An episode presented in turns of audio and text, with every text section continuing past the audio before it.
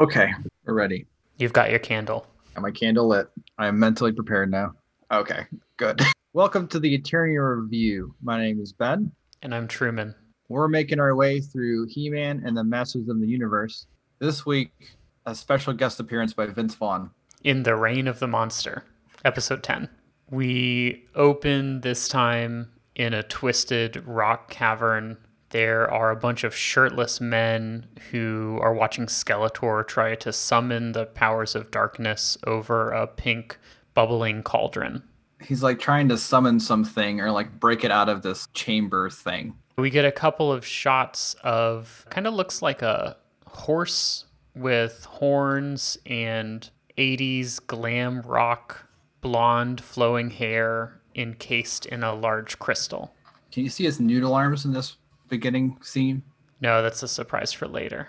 Because I seem to remember like it being there with its arms crossed in the ice. It said harumph before it got frozen and it had its arms crossed. I don't know if I'm making that up in my head or not. What stance would you take before the elder gods froze you in crystal? I would try to make some sort of goofy cross-eyed thing just to prove my mom right that my face would get stuck that way. Yeah, that's pretty good.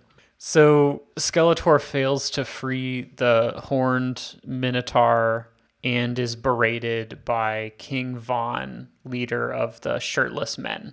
He does not really look like Vince Vaughn. I don't think he spelled it the same way either. But it's him. It's totally Vince Vaughn. I want you all, while you're listening to this, imagine Vince Vaughn as Skeletor's counterpart he's working with. So Skeletor gets mad enough that he like slams his little cauldron thing onto the ground. I mean, he is Skeletor, but it is pretty aggressive his use of the skull motif on every object that he owns, including the cauldron that holds the pink bubbling liquid. Half of Skeletor's power is his style, right? So he's got to follow his motif whenever possible. That's fair point. Skeletor whines that the creature has been encased by the elders, and so only an elder artifact will be able to free the monster. King Von just happens to know where they can find one. And he didn't think to have used it before or have gotten it before? I do not know. Because as we'll see, it, it does not seem to be that difficult to steal an elder artifact. And it's not very well hidden either, this particular one that they go after. So we cut over to looks like a rock forest. There are little spires of rock that have orange leaves protruding from them. And then above that in the sky on a bunch of discs are some buildings. And we've made our way to Avion. Famed Avion. That's the home of Stratos. Was it as birdy as you thought it would be? I mean, it's in the sky, but they look more like buildings than the nests that I was expecting. They're not like bird people. They're, I mean, they are bird people, but they don't fly with wings. They have like jetpacks. So they're people that are cosplaying birds. The little discs on the rock spires evoke the thought of a nest in a tree. But, anyways, they're there for a ceremony. There's a ceremony going on. Stratos welcomes He Man and company. Notably, this time it's not Prince Adam on the diplomatic mission. I noticed that too. And I wondered why that is, because it's like everybody that would be on a regular diplomatic mission, right? Teela's there, Man at Arms is there, Orko's there but instead of as Adam, he's there as He-Man. And I wonder, is Stratos not friends with Adam? Does he not know Adam? Because he doesn't know Adam's He-Man, and he has a relationship with He-Man. Like he works together with He-Man on stuff. Did he specifically invite He-Man so He-Man would go? Every time we've seen Stratos, has it been with He-Man and not Prince Adam? Yeah, I don't think he's ever been in the same scene with Prince Adam as Prince Adam. Every time that they've interacted, he's been He-Man apart from the fact that he's a foreign dignitary, there's no reason for Adam to have interacted with him, I guess. So Stratos has the same low opinion of Prince Adam as a lazy layabout that Teela and all the rest of the folks do. But yeah, this is a celebration that happens once per year. And the way that they celebrate is by using a golden staff, which also has a little skull on it, that was given to them by the elders to make fireworks. This is an immensely powerful artifact from an, like a bygone era, imbued with incredible power, and they use it to make fireworks. Which does not seem particularly respectful of the elders or their power. It's disrespectful to the power of zaps. It is disrespectful to the power of zaps. They do use the zaps. Stratos zaps the sky, and that is what somehow produces the fireworks. Zaps are all encompassing, but it just feels like a really a waste of them. The celebration is cut short when suddenly a bunch of Space Invader ships roll up and start firing lasers at everybody. They do actually look like Space Invader ships. I like the design of them. You'd think of a ship or like a spaceship being like long and skinny, and these are like wide, and they have like little spiky Tie Fighter-y kind of things going on on the outside. They do look like a Space Invader. He Man immediately jumps on a hover bike while Man at Arms and Teela go run over to the photon cannons, which are huge. Absolutely massive. Stratos fires the staff at the invaders to stop their heat rays, which seems like a weird weapon. What would a heat ray be? They're just shooting zaps, right? That's what they're doing. They're shooting zaps because that's what everybody has is little zaps. But is that a heat ray? Are they shooting like a little like concentrated burst of pure heat? I feel like a heat ray would be like a melting beam of something. That's what it evokes. I'm not a physicist myself, but I imagine lasers are hot, so technically they are rays of Heat. Is a ray a specific scientific term? I would guess it means a concentrated directed force, but that I am also just making up.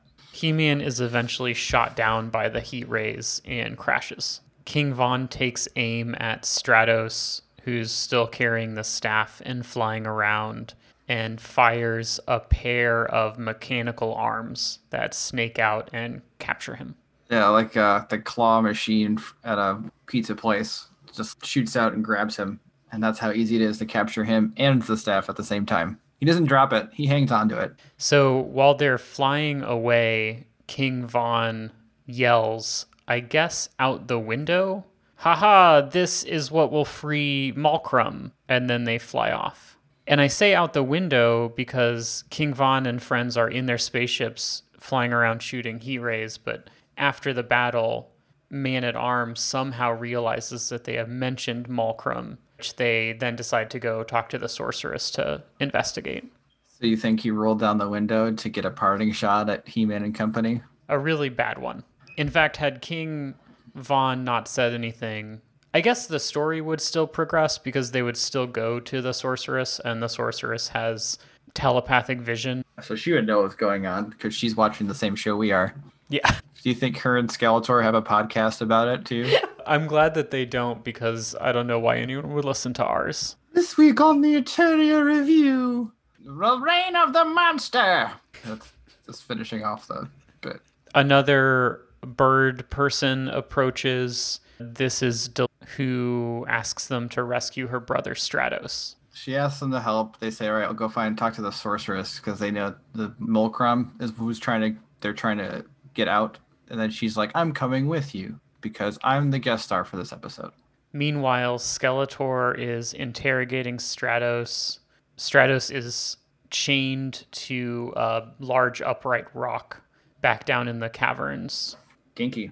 Stratos is going to resist Skeletor, which works for about three seconds until Skeletor zaps him, and then Skeletor's cackling face appears in Stratos' eyes, and he is mind controlled. Is that how they did it last episode when they mind controlled the Queen of the Moon?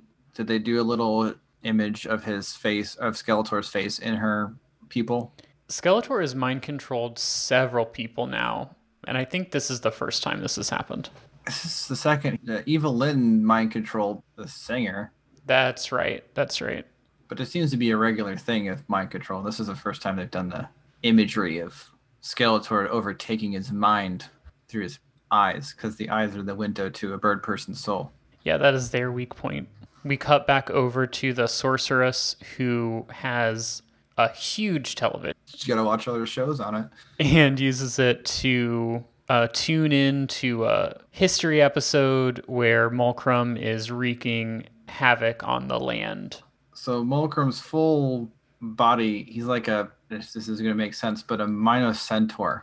So like a Minotaur and a Centaur together, but also with tentacle arms and 80s hair metal hair. A glam Minocentaur. I don't know how to shoehorn the tentacle arms into that. A horse head with horns and glam hair, human body, except for just tentacle arms without the suckers. They're just like wibbly wobblies, and then a horse body. And Mulcrum is the beast that we saw in Crystal earlier.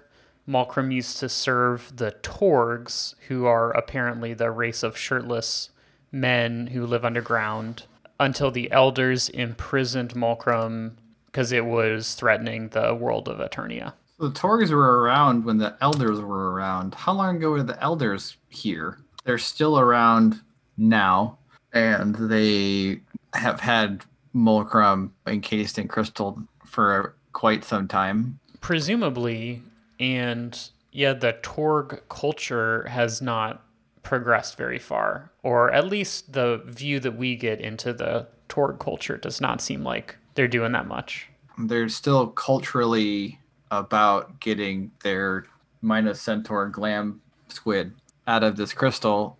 Their culture can't have changed much at all if they still remember or still hold up this value of freeing the Minocentaur glam tentacle man to like rule the world.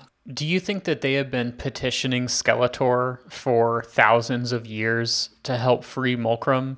And Skeletor the whole time has been, uh, yeah, I'll get to you next. This week we've got the, uh, look, I've been so busy working on, yeah, it's a model of Castle Grayskull. It's really cool, actually. The drawbridge opens. He finally gets around to it and they're like, oh, well, you need that? Yeah, we know where that is. The sorceress reveals another important and absurd fact, which is that once the staff is used for evil. Yeah, what the hell is that? Okay, once it's used for evil, it has to be used to fix the problem. Otherwise, it will explode and take half of Eternia with it. It is a hell of a failsafe from the elders. Like, if you use this for bad, we're gonna blow up the planet.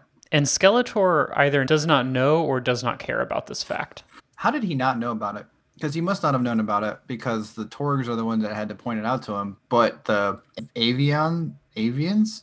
Yeah, their city is called Avion. I think Skeletor calls them birdmen at some point. Birdmen, bird people. They announce this. They say, here's our staff from the elders that was gifted to us eons ago. So Skeletor should know that they have that. It seems like a big oversight on his part if he didn't know that.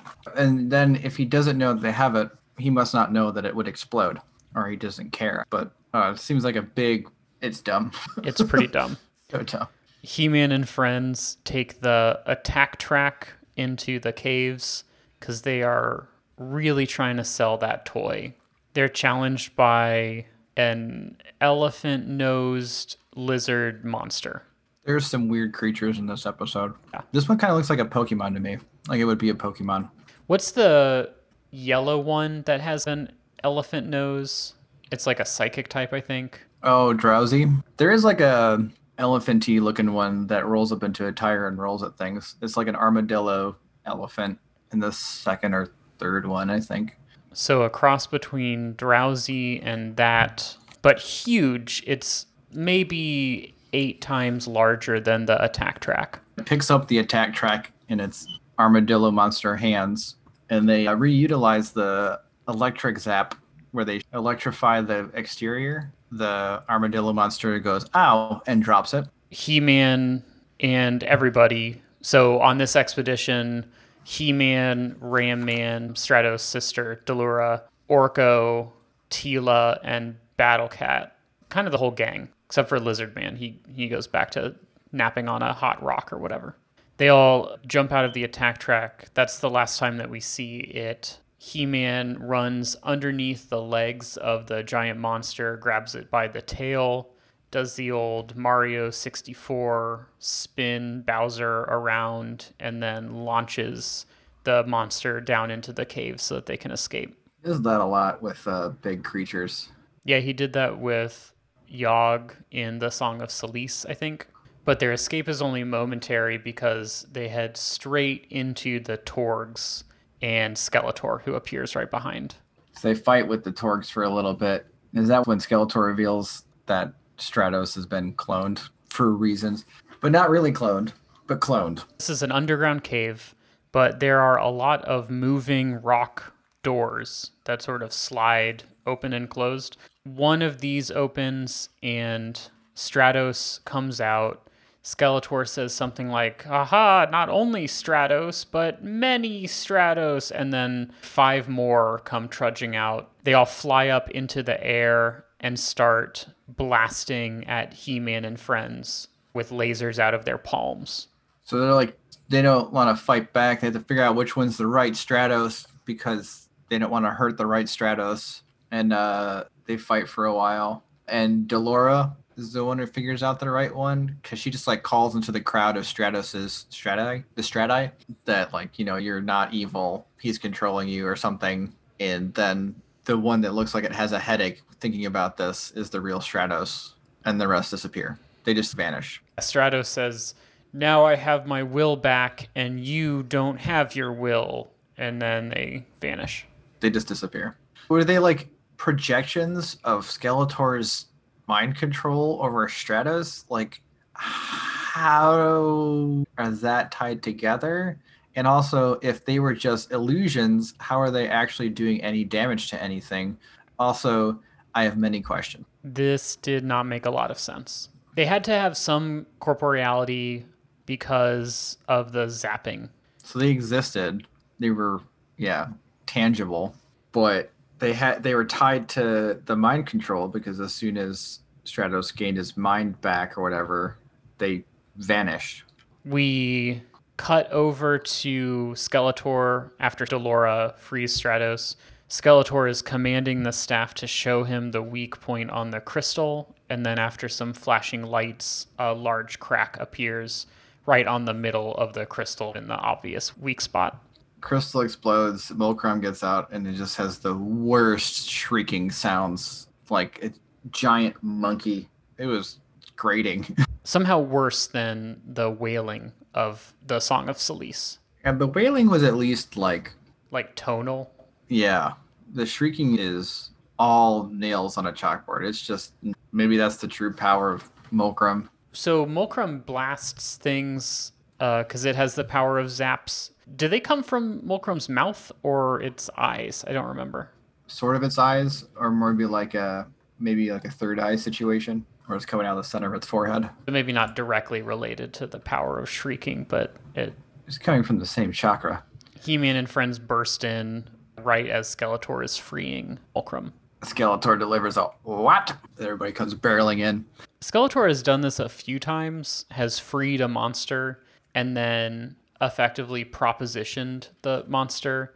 Hey, I just freed you. Could you do me a solid and destroy my foes? Some quid pro quo, little tip for tat, which is like you know awfully trusting of Skeletor. He's like, hey, look, I've helped you out, done a thing for you, you do a thing for me.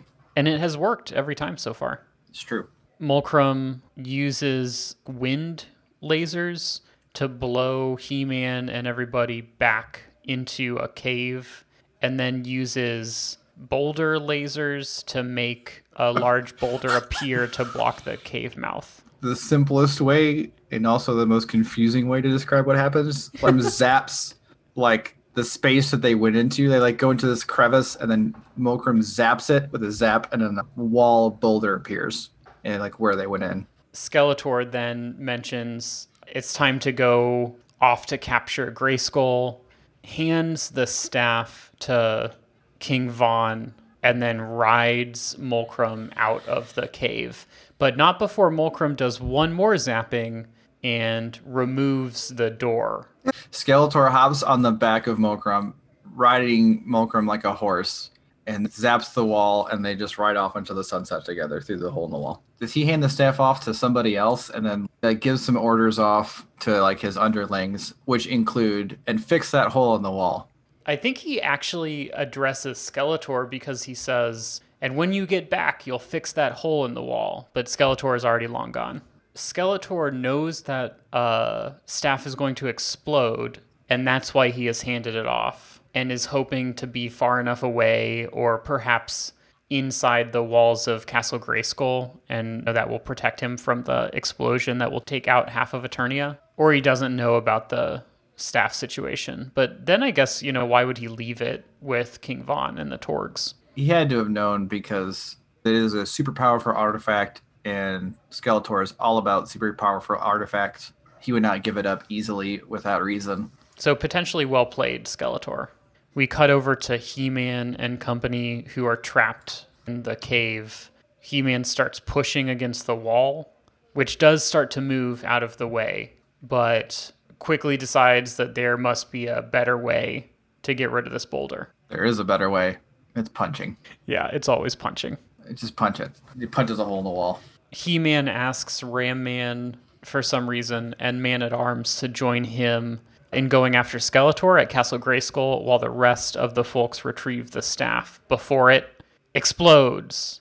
They do this dramatic pause like four times in the episode. So I think he took Ram Man with him to like keep an eye on him. There's no other reason. Like he has to keep Ram Man safe from harm.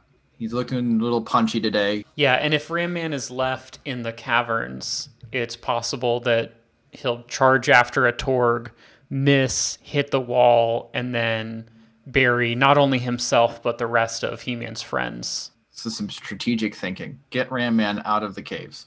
So we get over to Castle Grayskull now. The sorceress and Mulcrum are having a zap off. The sorceress is up at the window that she likes to stare down at the world from and raises a bunch of fire where kind of the moat would be if Castle Grayskull were a normal castle and not a hideous rock creature with a giant skull face for the drawbridge. But Mulcrum zaps the fire. Mulcrum can do wind, Mulcrum can put boulders, can remove boulders, and can put out fires. So that's the power of earth, air, fire. We haven't gotten water yet out of the four elements.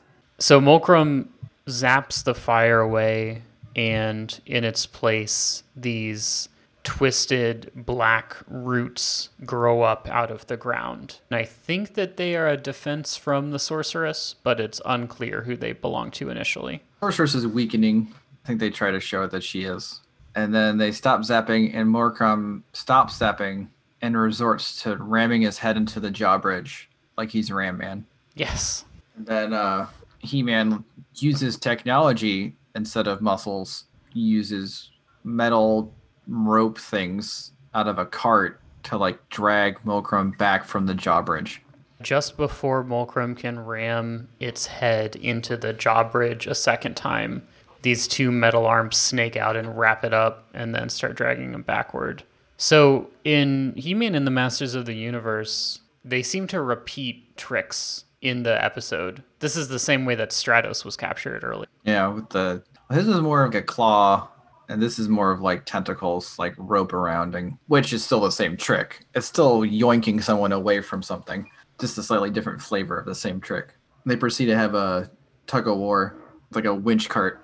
So it's like using a winch line to haul back, and the Mulcrum's pulling back against it.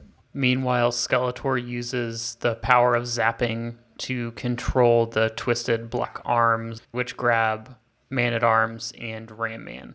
We cut back over to the underground caverns. King Von is placing the staff in their vault while Orko, Teela, and Delora look on. I think Stratos is there as well. Orko goes to cause a distraction. So this is Orko's theme 2.0 that comes in. How did you feel about it? This is the important questions of this episode. Like a disco groove. I found it to be excellent. It was pretty good. I thought it was good too. So then uh, Teela slips into the vault. There's some pretty neat spoils of war in there, but not as much as I thought there would be for a raiding culture. That's been around for presumably thousands of years. It's like a demon holding. Uh, everything's everything's gold in there. There's a demon holding a diamond that's like a, the size of a pumpkin. There's an upside down like big skull that's used as a bowl to have a bunch of gold pieces in it. Demon head held by a hand that has a snake coming out of it with a foot at the bottom. There's some like lizard thing with jewels strapped to it, and like a golden dragon thing with jewels on top of it. Maybe it's a quality over quantity kind of situation because they are pretty sweet. Yeah, they're pretty sweet, but those are like the things that are in there. And there's one pile of gold. It's like pretty sparse. And they like cut pan over all this, and then there's like a big empty space of room, and then, then there's the staff leaning up against the wall. They do not show very much reverence to the staff of the elders. King Von confronts Teela right before she can grab the staff, and the guards, free from their distraction, chase Stratos and friends. I didn't know that Stratos could has the power of zaps because he like shoots zaps out of his hands, pulling his weight as one of the masters of the universe. If only Ram Man could learn that power. Where do you think Ram Man? I don't even think he could. But if he could learn how to use a zap, where do you think? What do we shoot it out of? Like his forehead? The top of his flat head, I think. Just straight up. Yeah. Meanwhile, Mulcrum is tugging against He Man's cart. He Man realizes that he's not going to win this tug of war battle and flies off on a hover bike that was attached to the. I think they called it a battle cart, but it was hard to understand. Yeah. I don't know how he held out as long as he did because, like, sure, the winch lines that shot out of it were probably strong enough to hold on to Mulcrum, but it could not have had the weight class like to stay on the ground against it because Mulcrum's a big dude or big Mino Centaur tentacle glam core guy, but it had to have been weighed down. The wheel part of it that is separated from maybe it had a bunch of weights in it or something because otherwise it wouldn't have had the power to unless I guess he did rolled really well in his grapple check. You would think that a creature that the elders feared enough such that they encased it in a crystal would not have a lot of trouble against, yeah, dinky little cart that has metal rope arms wiggling out of it. Mulcrum grabs He Man in its tentacles, so the sorceress decides to help by turning into a bird and then flying up to Mulcrum's face and flashing really brightly. No, flashbang. Classic technique. Mulcrum is only momentarily blinded and smacks the bird from the sky. Does it manage to get He Man free, or is he still captured by the tentacles? I think it does free He Man. Because He Man runs over to the downed form of the sorceress and asks if she's okay. And she like nods and then flies back mm. up to the tower. Skeletor takes this opportunity to start zapping the drawbridge himself. His zap is pulling the door towards him. The tractor zap? Yeah, tractor beam zap. Back underground, Stratos is pinned down by the Torgs shooting lasers. So Orko and Delora have to figure out how to save him. I don't understand why Delora doesn't have also hand zaps to shoot. Is it a species thing? You'd think that all bird people would be able to do this. They do mention that Stratos is king of the bird people. So it's power granted to the king. Yeah, possibly. But Delora makes do by finding the power of Zaps. She and Orko commandeer one of the Space Invader ships that we saw earlier and fly in the caverns, which I guess must be extremely large, and shoot all of the Torg guards. The power of Zaps was within her all along. So Stratos Delora and Orko rush over to the treasure room to see if Teela needs any help. She does not because she's extremely capable and has already tied up King Von. I like that. Teela always doing stuff like that. Oh, we better go help her out. She's like, nah, I got it. Teela tells Stratos to the staff back to He Man before it explodes. Explode. What are the staffs going to do? You think it's going to explode? You know, if I had to bet, so Stratos flies across the world and throws the staff to He Man, who grabs it and starts to command Mulcrum. But Mulcrum zaps the staff out of his hand and charges He Man. And then we find out the true power in Eternia has always been and always will be muscles. Because He Man just picks up Mulcrum. He just picks him up. Just straight up picks him up. Yep and throws Mulcrum into a heap or something? I guess. I didn't even really understand. He just picked him up and did something with him, and he was like defeated enough that they could do what they needed to do. Yeah, so He Man rushes over to the staff and throws it into space. Is it so it explodes up there or whatever?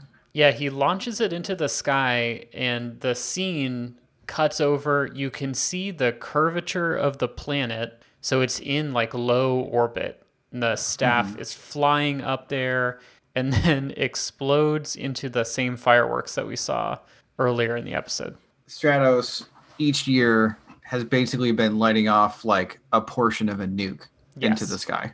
Yeah, so they can see the pretty colors. And the question that I have here so the staff explodes in fireworks. We cut over to Mulcrum. There's like lightning that rains from the sky. And then suddenly the screen flashes and Mulcrum is imprisoned in crystal again. Just. Yeah. So the question that I have here He Man attempted to use the staff to banish Mulcrum, but was unsuccessful because it got zapped out of his hand. When He Man threw the staff up into space, was that it exploding? The sorceress said that it was going to explode if evil was done with it. I think so. I thought it was, but now I'm not sure.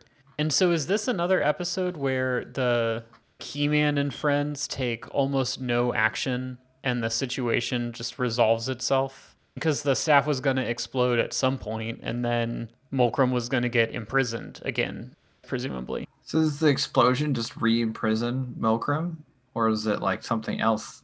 But yeah, that's the same thing with the Wheel of Time episode, or the Time Wheel, whatever that was, when they went back in time. The Wheel of Infinity. That's what it was. Some sort of wheel with some sort of time name, and yeah, he just chucks it into the sky, and it resolves itself. But this is like an extra layer on it, where another problem they had that was the more pressing problem. Not the more pressing. They're both half the world explodes, evil demon out, and he just goes into crystal. That is a good point that this is the second time that they have taken something that was supposed to explode and destroy a pretty significant part of the world and detonated it in space. So maybe the reason all of the plants and creatures look insane in Eternia is uh, like deep cellular damage from radiation sickness. Could be. I bet you that's what it is. But you're right that like they didn't do any direct action to resolve any of these issues apart from chucking the spear into space or the staff into space. And it resolves itself. And if they had done nothing, the spear would have exploded, probably blowing up quite a bit of stuff. The Torg's but, underground, but the distraction of Mulcrum does give Skeletor hmm. enough time to overpower the sorceress the drawbridge lowers, and just as Skeletor is about to claim victory, He Man comes up from behind and grabs him. Gives him a good old bear hug. And Skeletor gives his my Skeletor official trademark quote of the week. He Man's, we've got you this time. You're not getting away. Skeletor like sounds like disappointed. Very well, He Man. Another time, and then he just disappears. He just like vanishes. Yeah, it was great. He jukes him. He's like, "All right, I give up. Bye." And He-Man does not even pretend to be disappointed that for the 10th time in a row they have failed to do anything meaningful against Skeletor. He-Man says something like, "Yeah, it will be waiting whenever you want to show up again." Again, taking the reactive role and letting Skeletor do whatever he wants, putting countless people's lives at risk everybody celebrates back at Avion. A child has constructed a toy version of the Torg spaceship and chases after Orko, trying to blast him with tiny zaps, and everybody laughs. Have every episode ended in people laughing at something silly? I think most of them. Definitely most of them. Everybody always throws their heads back in laughter. Usually something silly that Orko does yeah, it's a pretty common device in He Man. So, episode's over. You've seen all there is to see this week. What do you think you learned from this episode? This is a. This one. I guarantee felt, you, you're not going to get it right. By the way. yeah, this one felt pretty hard because there was not a strong theme. But here's what occurred to me as I was watching. Mulcrum is buried underground in the caverns, encased in crystal and you never know what you're going to discover when you start digging underground. So, the moral of this episode is to call before you dig. so that you don't hit a power line or a water main. call Julie. Call eight one one. Oh yeah, that's that's really good, and that is a valuable, important lesson to all our listeners. Call before you dig. You get a free call every year. Your yard located before you plant a tree or put in a fence. But the real lesson from this episode has no bearing. It no makes no sense for this episode. Don't eat strange foods that you don't know where they come from. So Orko looks at some fruit on a tree and says, Boy, the fruit on that tree looks good enough to eat, doesn't it? That's like a lot of things you might find around your house or in your neighborhood, but looks can fool you. Sometimes things that look or smell good can make you very sick. Remember, never taste or eat anything if you're not sure what it is. The best thing to do is ask a grown up who knows. Remember, it's better to be safe than sorry. Until next time. What? Yeah. Don't eat poisonous berries. Okay. Important lessons for children to learn. It seems like more of a prevalent lesson for Eternia where there's just a bunch of wacky shit growing everywhere. That may or may not be radioactive. But in the year 2020 or whatever, we did have the whole Tide Pods thing. It did look tasty. I don't even know. It does smell good, but Yep. it can make you very sick. So if all the Gen Zers are eating Tide Pods and seen this episode, they would not have done it. That's They true. Remember the lesson Orko taught them. Or maybe that was 2019. I don't know. Time is meaningless. Yeah, time is straight up meaningless right now. So I have two thoughts for this episode. Man at Arms eyebrows are jet black, and his mustache is bright red. Which of those two things do you think he dyes? His mustache? Do you think he uses the same brand of hair dye that Prince Adam does? Because he also has jet black eyebrows and has blonde hair. That's true. Do all of them have jet black eyebrows? If that's the case, then they must be dyeing their eyebrows, Yeah.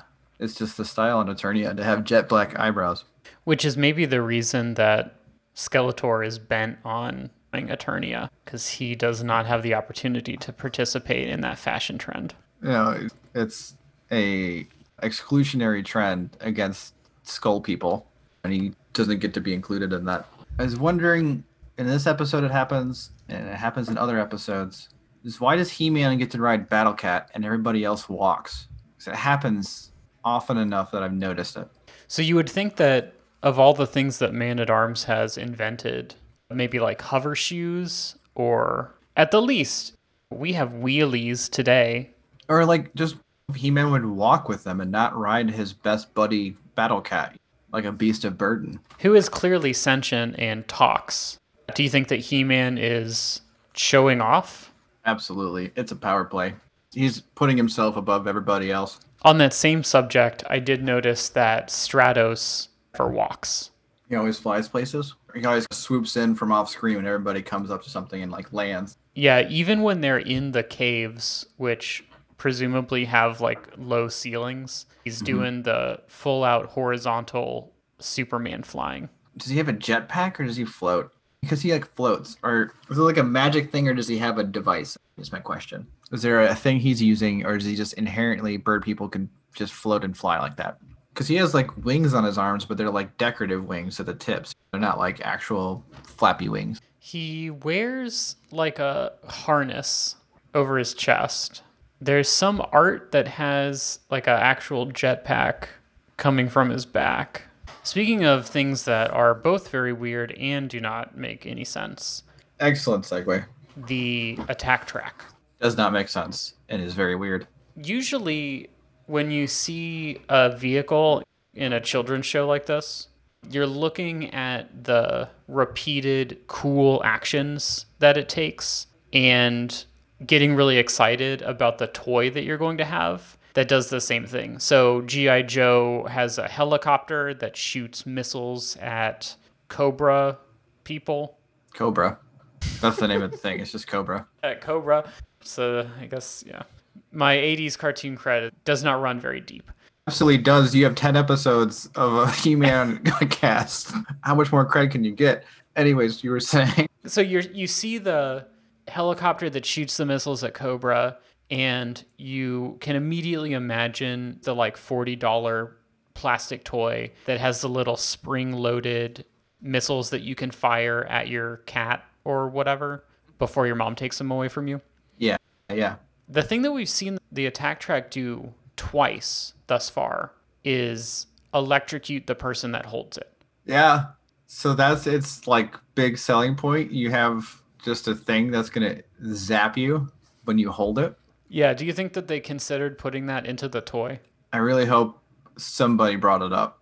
Have somebody is hey, we should do that. I'm sure it was shot down. I mean, they have those games. Did they have a game when we were like in high school, mid 2000s to 2010, where like you hold on to like the metal handle and then like it electrocutes you? But there's like four of them, so everyone like you hold on as long as you can. Whoever holds on the longest wins, and everybody's getting zapped at the same time. Yep. So it has been a toy, not designed for children who watch Saturday morning cartoons, but it is funny. That is what the attack track keeps doing. So I have one piece of trivia and one batshit theory. Yeah, I like both. All right, so the piece of trivia is that from this is from the wiki. This is the only episode out of 130 in which Prince Adam does not appear. He's always He-Man this episode. Wow. Yeah, I guess you would expect that to happen at least a couple of times given how much better at everything He-Man is than Prince Adam. Yeah.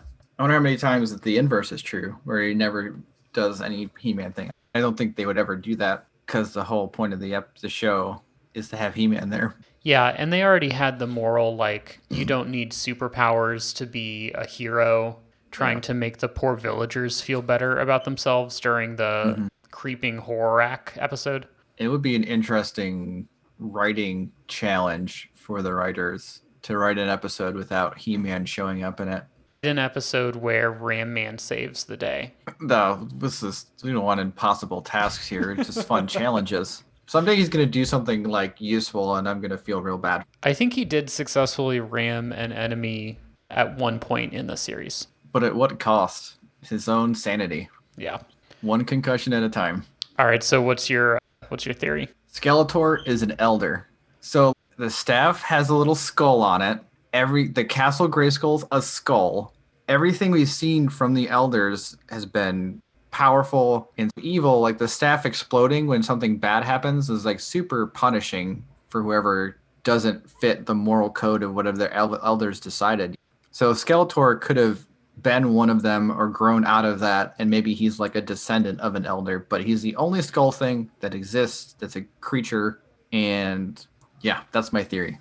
Yeah, even actually the creeping Horak that we just mentioned, which was something that they used to do during the Elders uh, Day, also super grim.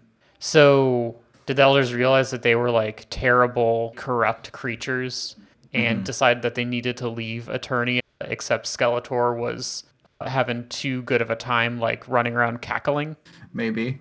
Or they're like Greek gods and he's like a descendant of the main or one of them, or he's like a demi elder, a demigod, and they're could have disappeared for any number of reasons, and he's just descendant of elder blood, which is why he thinks he's fit to rule all of Eternia. Yeah, I guess if he were an elder himself, he could have freed. Geez, I already forgot what the Minotaur Oh. creature. The, the Minotaur 80s rock tentacle horse man, Yeah, Mina Centaur. the Minos Centaur. Uh, could have freed it by himself. So yeah, because you would have the power of an elder.